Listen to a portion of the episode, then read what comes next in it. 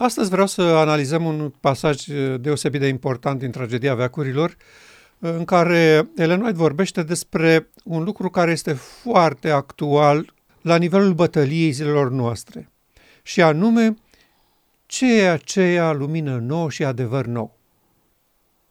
De ce uh, Dumnezeu procedează de această manieră să aducă lumina progresiv treptat și să creeze probleme în fiecare generație? Pentru că ori de câte ori a venit lumină, s-au scos săbiile. Oamenii au murit, uh, au fost batjocoriți, au fost izolați, au fost uh, puși la zid pentru acceptarea unor noi raze de lumină. Și noi astăzi trăim această experiență. În comunitățile noastre există o teribilă indispoziție de a accepta acest lucru că Dumnezeu are foarte multă lumină pentru noi astăzi ca popor. Și declarațiile uh, explicite ale uh, Sorei White că noi abia am început să zgâriem la suprafață despre ce înseamnă credința, într-un moment când toată teologia adventă era stabilită și bătută în cuie, nici măcar nu este amintită astăzi. De asemenea, a spus, avem slabe licăriri cu privire la credință. Și uh, noi toți de 100 de ani în poporul ăsta susținem că am primit, mulțumim Domnului, noi suntem cei mai avansați oameni din lume cu privire la adevăr. Uh, paragraful se găsește în uh, Tragedia veacurilor, pagina 148 și sună astfel. Reformațiunea nu s-a încheiat, așa cum au presupus unii, cu Luther. Ea va continua până la încheierea istoriei acestei lumi. Luther a avut o mare lucrare în a reflecta altora lumina care a strălucit asupra lui, dar el nu a primit toată lumina care trebuie dată lumii. De la el și până astăzi, de pe paginile Scripturii a strălucit mereu lumină nouă și au fost descoperite mereu adevăruri noi. Ne oprim aici la prima parte a acestui pasaj.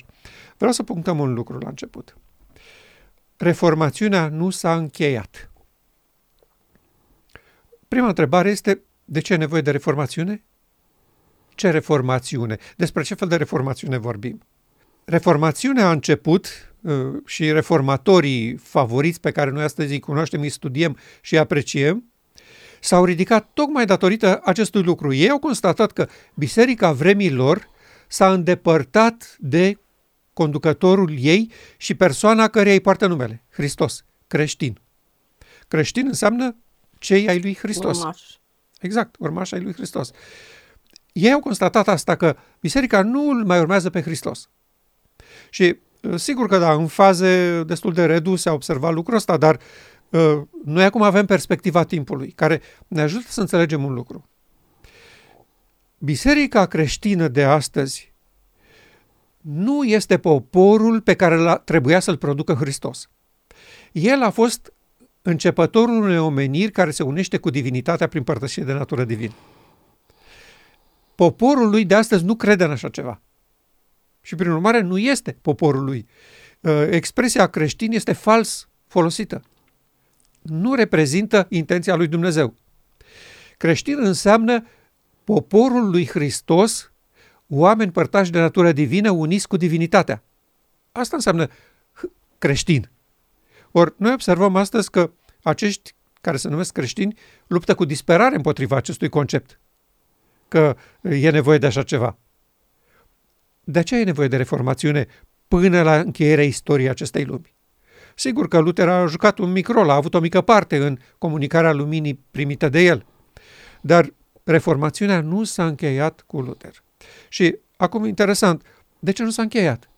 De ce Dumnezeu nu i-a oferit lui toată lumina care să încheie istoria? Și răspunsul este evident. Uh, lumina orbitoare le-ar fi scos ochii. Doar un mic început, doar o mică scânteie, cel neprihănit va trăi prin credință și a produs haosul în Europa despre care știm toți. Ce s-ar fi întâmplat dacă lui Luther se oferea lumină cu privire la lucrarea lui Hristos de dincolo de perdea, la scopul său etern și așa mai departe? Uh, ar fi fost un, un vaet universal pe planeta Pământ. Uh, Dumnezeu oferă lumină pas cu pas și El dorește să încheie reformațiunea. Readucerea poporului la căpetenia lui. Aceasta înseamnă reformațiune. Apariția unui popor care este unit cu divinitatea prin părtășie de natură divine ca începătorul ei. Hristos nu a fost un om, un templu gol. Un corp în care nu locuia nimic. Era gol. Hristos a fost un templu al lui Dumnezeu prin Duhul, Tatăl locuia în el. Aceasta este noua omenire despre care vorbim. Și aceasta este și chemarea și invitația lui Dumnezeu de atunci încoace. Vă rog frumos, urmați-L pe Hristos, priviți la Hristos. Eu totdeauna m-am întrebat, probabil și dumneavoastră v-ați întrebat, de ce repete Helen White aproape obsedant invitația aceasta? Studiați-L pe Hristos, studiați crucea, ă, măcar o oră pe zi, dacă se poate. Păi de ce dacă știm tot? S-au spus despre Hristos și despre crucea lui în timpul bisericii protestante până au epuizat cuvintele din vocabular. Ce mai e nevoie de studiat în fiecare zi? Și acum înțelegem răspunsul. N-ați înțeles ce e cu el. Da, nu l-au cunoscut, n-au înțeles scopul lui și că de fapt ceea ce s-a produs în el Dumnezeu urmează să producă cu toți oamenii care vor participa la acest mare eveniment, la uh, marea unire divino-umană. Și că El este începătorul, garantul, El este modelul și ceilalți trebuie să fie făcuți asemenea Lui. De aceea e nevoie de continuarea reformațiunii. Da. E bun, foarte puțini oameni se așează în situația asta să accepte adevăruri și lumină nouă cu riscul de a fi maziliți din biserică, uh, disprețuiți de societate și așa mai departe. Uh, și finalul acestei prime părți sună așa, de la el, adică de la Luther și până astăzi, de pe paginile Scripturii a strălucit mereu lumină nouă. Și reacția a fost de împotrivire totală. Paragraful continuă așa. Când mâncăm trupul lui Hristos și bem sângele lui, elementul vieții veșnice va fi văzut în lucrare. Atunci nu va mai exista un depozit de idei seci, repetate la infinit. Predicarea slabă și obositoare va înceta. Adevărurile vechi vor fi prezentate, dar ele vor fi văzute într-o lumină nouă. Noi trăim exact această experiență. Adevărurile vechi, care sunt uh, temelia încrederii noastre în declarațiile și intențiile lui Dumnezeu, din toți profeții lui, de la Moise până la omul Iisus Hristos și apoi de la omul Iisus Hristos, apostolii uh, și toți oamenii prin care Dumnezeu a vorbit, uh, reformatorii uh, și în timpul nostru sau aproape de noi, Ellen White și alți bărbați care au îmbrățișat această neprihănire a lui Hristos, toți aceștia s-au sprijinit și au bazat credința pe adevărurile vechi dar ele totdeauna au fost văzute într-o lumină nouă, proaspătă, actuală. De aceea eu mă uit astăzi în uh, societatea noastră, în special la uh, tinerii care sunt uh, îndrăgostiți de progresul științei, de noul mod de viață în lumea asta ultratehnologizată. Și au așa impresie proastă despre tot ce ține de Dumnezeu, biserică, Hristos și așa mai departe.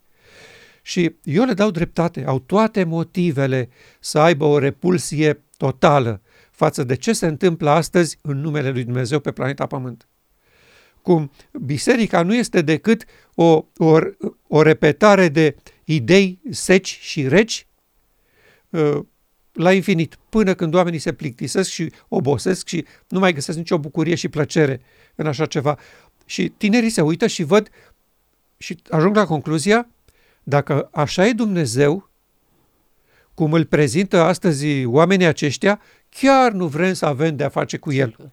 Este un bătrânel rămas în urmă, învechit, care nici nu a adus o îmbunătățire reală, vizibilă omenirii și nici nu are alte soluții pentru niciuna din problemele noastre se uită la biserică și se întreabă de ce în problema asta, asta, asta, asta, biserica nu are nimic de spus. Nu, nu contribuie cu nimic la, la binele și progresul societății. Repetă același mereu depozit de idei seci la infinit. Și asta se întâmplă, din păcate, și cu Biserica la Odisea. N-a devenit decât un depozit de idei seci, repetate la infinit. Frumusețea vine și uh, tinerii sunt fascinați de intențiile, scopurile și maniera în care operează acest Dumnezeu când constată și observă noutatea și frumusețea în soluții oferite de El. În momentul când tu vii cu uh, lucruri de acum uh, 200 uh, de ani care n-au nicio legătură cu viața noastră și cu Prezentul. societatea, exact cu prezentul nostru da. și uh, le propui, uh, credeți-le și faceți așa că o să fie bine de voi, când noi ne uităm la cei care le-au făcut așa și le-au crezut că nu e deloc bine cu ei, sigur că lumea se scârbește. Uh, și chiar ele nu ai, deci în timpul ăla recunoștea lucrul acesta, că felul în care a fost prezentat Dumnezeu și caracterul său a produs mii de atei și necredincioși. Deci lumea pe care noi astăzi o, o, o, o privim și îi deplângem starea, oameni care nu mai cred în Dumnezeu, oameni care se opun direct și deschis, sunt rezultatul muncii bisericii. Au prezentat un caracter al lui Dumnezeu complet eronat, care a produs automat și normal mii de necredincioși. De aceea eu nu-i condamn și nu-i acuz pe acești oameni care nu cred în Dumnezeu. Sunt produsul bisericii. Ei au apărut și operează în acest mod, chiar bagiocoritor față de Dumnezeu, pentru că biserica i-a învățat așa ceva. Oamenii spun, dacă așa există, Dumnezeu, așa este Dumnezeu cum este prezentat în biserici, nu vreau să am de face cu el. Mulți tineri pleacă din biserică, asta am observat-o și eu acolo la Târgoviște și se întreabă de ce. Păi se întreabă pentru că e o biserică în adormire, în adormire totală, mulțumită cu ce are, exact cum zice în Laodicea, m-am îmbogățit, nu duc lisă de nimic, dar nu știe că e săracă, nenorocită, oarbă și goală. Și în felul acesta tineretul, exact cum a spus, s-a plictisit.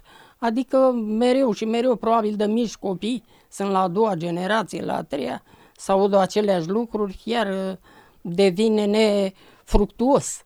Paragraful continuă, ultima parte a lui, va exista o nouă percepție a adevărului. O claritate și o putere pe care o vor remarca toți. Ea scria lucrurile astea acum 100 și ceva de ani. Și noi trăim această realitate, descrisă de ea atunci. Va exista o nouă percepție a adevărului. Mulțumim Domnului pentru Amin, această așa. nouă percepție a adevărului, pentru că vechea percepție a adevărului nu a contribuit cu nimic la încheierea marii controverse, la eliberarea lui Dumnezeu din poziția de mare preot, ca să poată îmbrăca hainele de împărat de al împăraților și domn al domnilor. Mulțumim Domnului pentru că un popor astăzi are această nouă percepție a adevărului.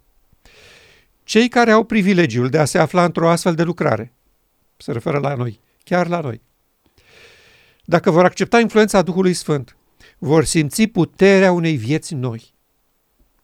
Focul dragostei lui Dumnezeu va fi aprins în ei, iar facultățile lor vor fi împuternicite să discearnă frumusețea și maestatea adevărului. Formidabilă declarație. Noi trăim astăzi o nouă percepție a adevărului. Proaspătă, uh, uh, satisfăcătoare, armonioasă, deci nu intră în conflict cu niciuna din declarațiile prorocilor. Ei au vorbit despre această realitate care se apropie în timpul nostru, adică Mare Ziei Spășirii. Voi scrie legea mea în mintea și inima voastră, spunea Eremia. Maleac spunea, deodată va intra în templul său solul legământului. El va curăți pe fiul lui Levi cum se curăță aurul și argintul. Zaharia spunea, dezbrăcați-l de hainele murdare de pe el și îmbrăcați-l cu haine de sărbătoare. Toate acestea sunt lucruri vechi prezentate într-o percepție complet nouă. Și aceasta este bucuria extraordinară care m-a motivat și pe mine. Înțelegerea că adevărul lui Dumnezeu nu este o vechitură pe care odată ce ai asimilat-o și acceptat-o, rămâne acolo, poți să o pui la naftalină că uh, nu mai e nimic nou în ea. Nu, adevărul și realitatea este permanent nouă și proaspătă, pentru că cel care a conceput universul acesta și viața inteligentă a făcut-o dintr-o bogăție de, de uh, uh, inteligență care nu va avea niciodată fund. Noi nu vom ajunge în decursul veșniciei să epuizăm înțelepciunea și atotputernicia lui Dumnezeu. Vor fi un permanent uh, teren de studiu și de cercetare, de analiză, de, de, de verificare care ne va umple sufletele de bucurie și de admirație. Unii oameni se întreabă ce o să facem noi dacă nu o să mai murim niciodată. O să ne plictisim de moarte. Da. da. Veșnicia va fi o continuă cunoaștere pentru că Dumnezeu e infinit, nu este un Dumnezeu finit. Și de aceea cunoașterea va fi și ea la rândul ei permanentă și crescândă. Da, excelentă, excelentă demonstrație aici. O nouă percepție a adevărului și sub puterea unei vieți noi. Foarte interesant aici. Da. Uh, ce vrea să spună? Vor simți puterea unei vieți noi. De ce până acum n-au simțit-o? Pentru că n-au avut această nouă percepție a adevărului care aduce sensul vieții și motivația vieții. Asta e. Ce înseamnă pentru mine puterea unei vieți noi? Că nu mă mai interesează viața asta veche. Nu țin cu dinții să-mi salvez viața și să mai trăiesc și mâine. Nu țin neapărat să, să fiu mântuit. Am trecut dincolo de acest interes egoist să fiu eu salvat, restul să se ducă, nu mă interesează ce fac ceilalți, dar eu trebuie să fiu salvat. Nu, s-a schimbat optica cu privire la ce este viața. În ce constă valoarea vieții. Și uh, concluzia mea după toată această experiență a fost aceasta că dacă viața mea astăzi nu este o mărturie pentru frumusețea neprihănirii pe care a promis-o Dumnezeu când a spus voi fi sfințit în voi sub ochii lor, atunci nu, asta nu este viață. Singura viață este aceea pe care o oferă Hristos. De aceea, uh, Evanghelia foarte des folosește expresia în Hristos.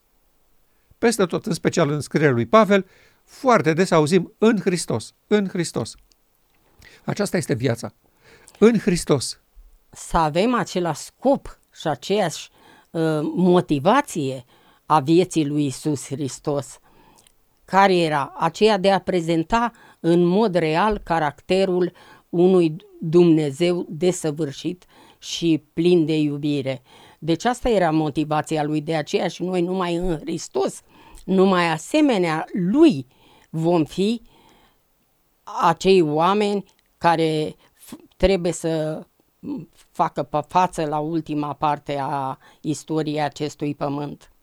Și, Oamenii aceștia. Și ca, ca și învățătorul lor, ei vor spune că nu-și iubesc viața nici chiar până, până la moarte. La capă, da. Adică nu ne temem dacă mâine o să murim sau o să fim omorâți de cineva care nu ne mai suportă pe planeta Pământ. Nu ne supărăm, nu avem nicio revendicare, nu reproșăm, nu facem scandal, ă, nu ne opunem.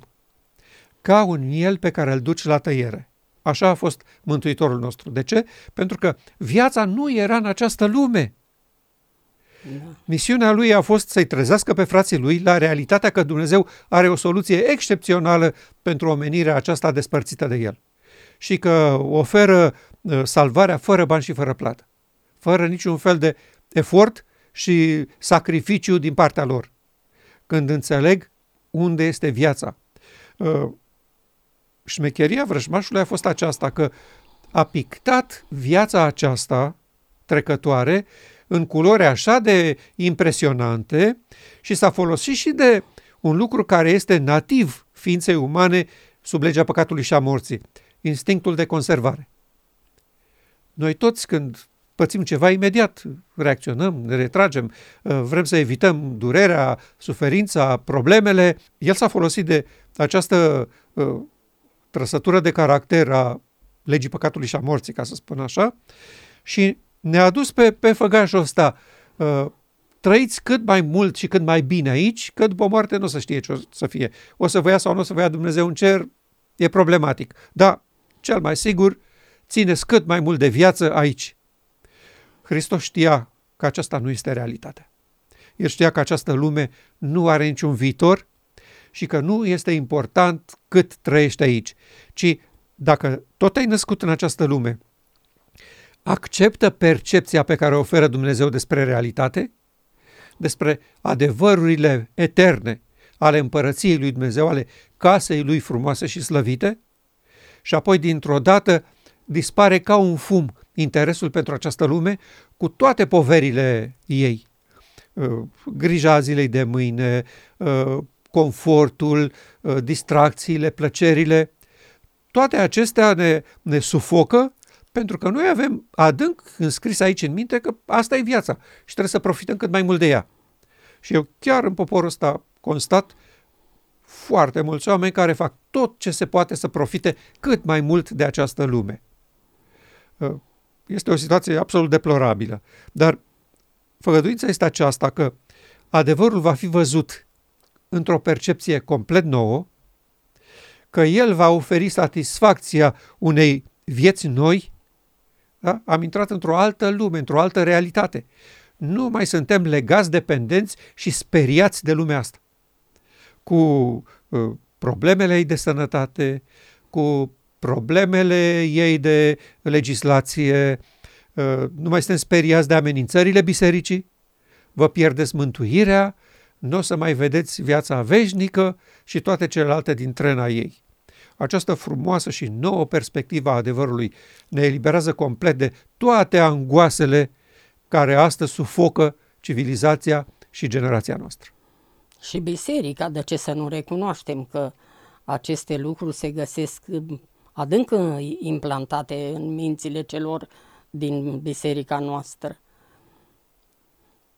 Dacă ar înțelege uh, lumina nouă care se revarsă din abundență acum peste ultima generație, cu totul, ar fi, cu, toată, cu totul ar fi altă perspectivă. În gândire, altruismul a luat locul preocupării de sine și uh, preocuparea pentru caracterul lui Dumnezeu va fi primordială. Mulțumim Domnului că reformația nu s-a încheiat cu Luther. Da. Mulțumim Domnului că El a ridicat alți reformatori în timpul nostru, care să poarte solia îngerului al treilea în culorile ei corecte și poporul să se prindă de acest drapel al martorului credincios, te sfătuiesc să cumperi de la mine aur curățit prin foc, aur ca să te îmbogățești și haină albă ca să-ți acoperi goliciunea. Toate aceste daruri excepționale ale martorului credincios sunt însoțite de o nouă percepție care ne ajută să vedem frumusețea și maestatea adevărului. Adevăr.